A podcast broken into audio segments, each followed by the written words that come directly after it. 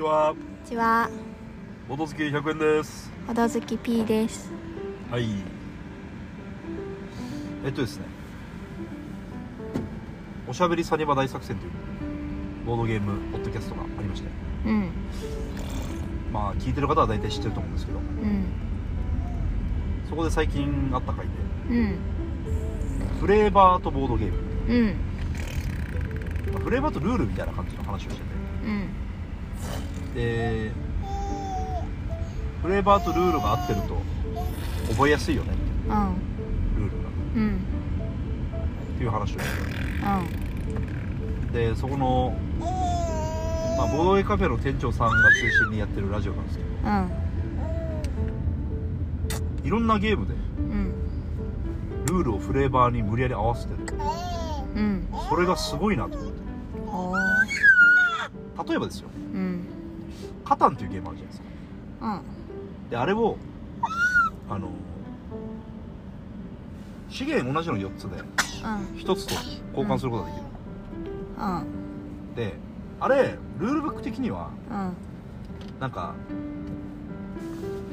海外の人と交換みたいなうん、感じの書き方なんですけど、うん、でなんかカタン島の原住民はうん。とて、もケチでうん、原住民と交換するときはうん、4枚に1枚になってしまうみたいな。うん、けど海外との交換の時はフレがある3対1になるみたいな。っうん、ていうのを無理やりつけたり。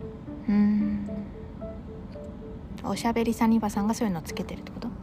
の店長さんがね。うん、おもろいなぁと思いましうん、たでまあ僕もサイコロ堂というお店で働いてるんですけど、うん、でまああの元々の店主豪輝さん。うん、豪輝さんもねそこら辺うまいんですよね。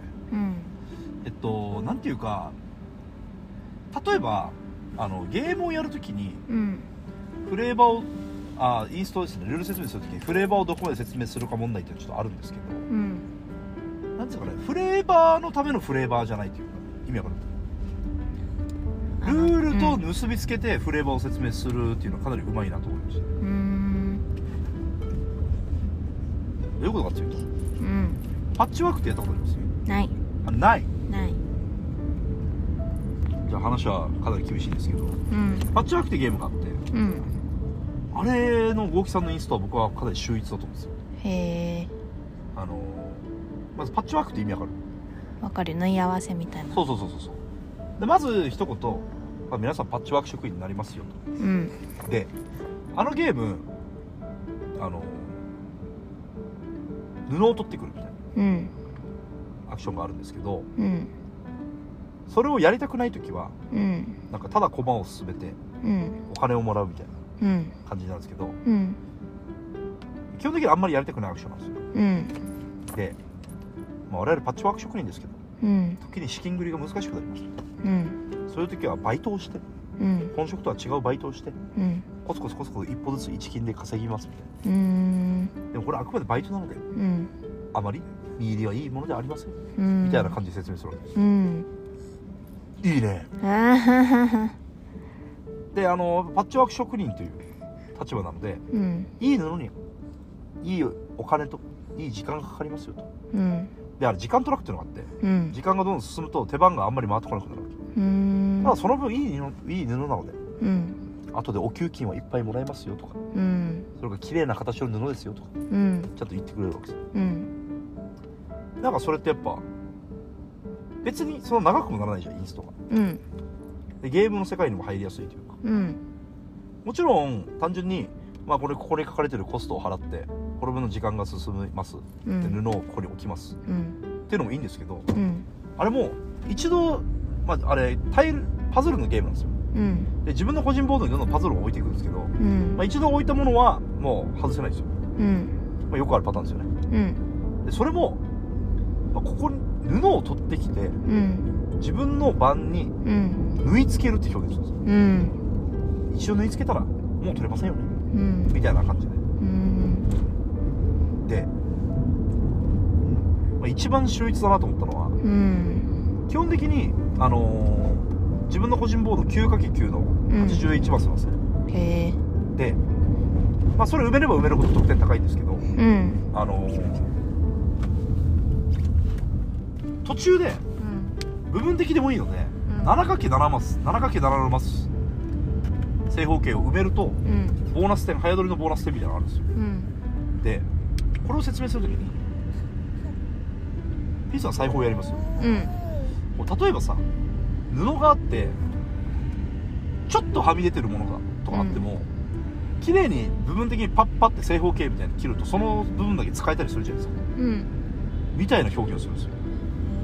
布自体全部完成してないけどうん。このちょっとは端っこの部分プップッて切り取ればうん。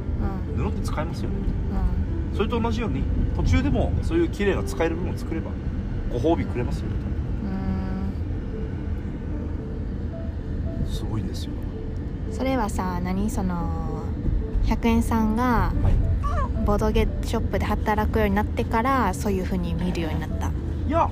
もともとそう思ってた。もともとやっぱっていうか僕のルール説明インストは大体大木さんインスパイア系なの。でうん。まあ今はだいぶ僕なりに変わってる部分もあると思うんですけど。うん。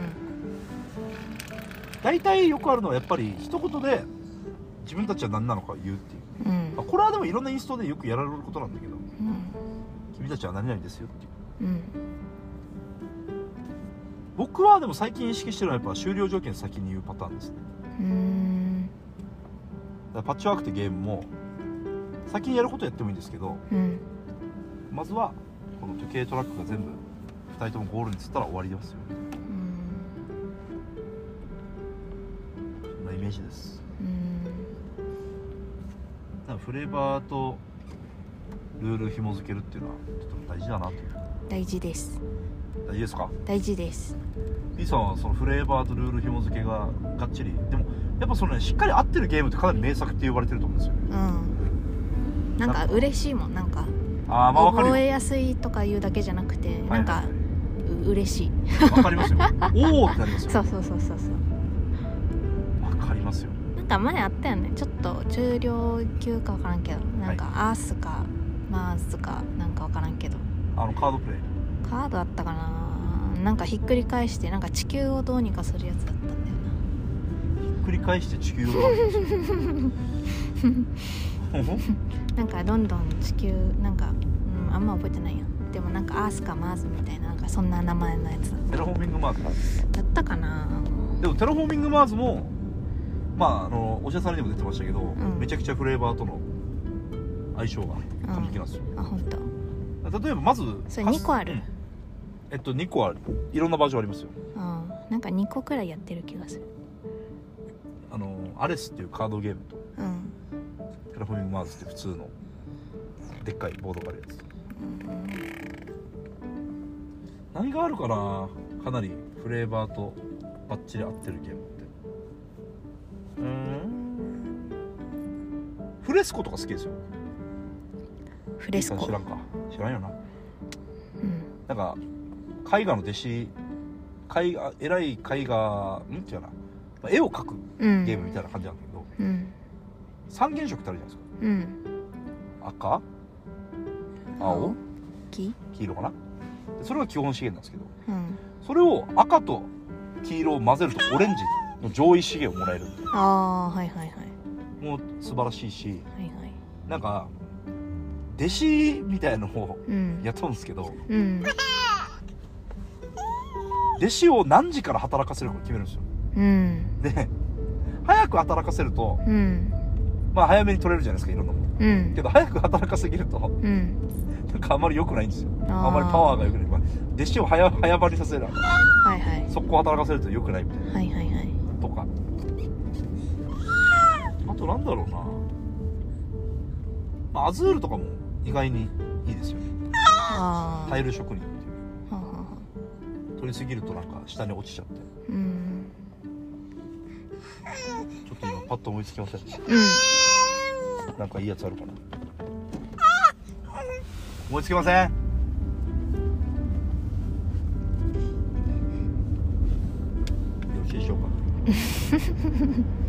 何が？思いつかないけどよろしいでしょうか？はい。なんかあるかな？このラジオあんまり準備して喋らないからパッと思いつかないな。うん。うん。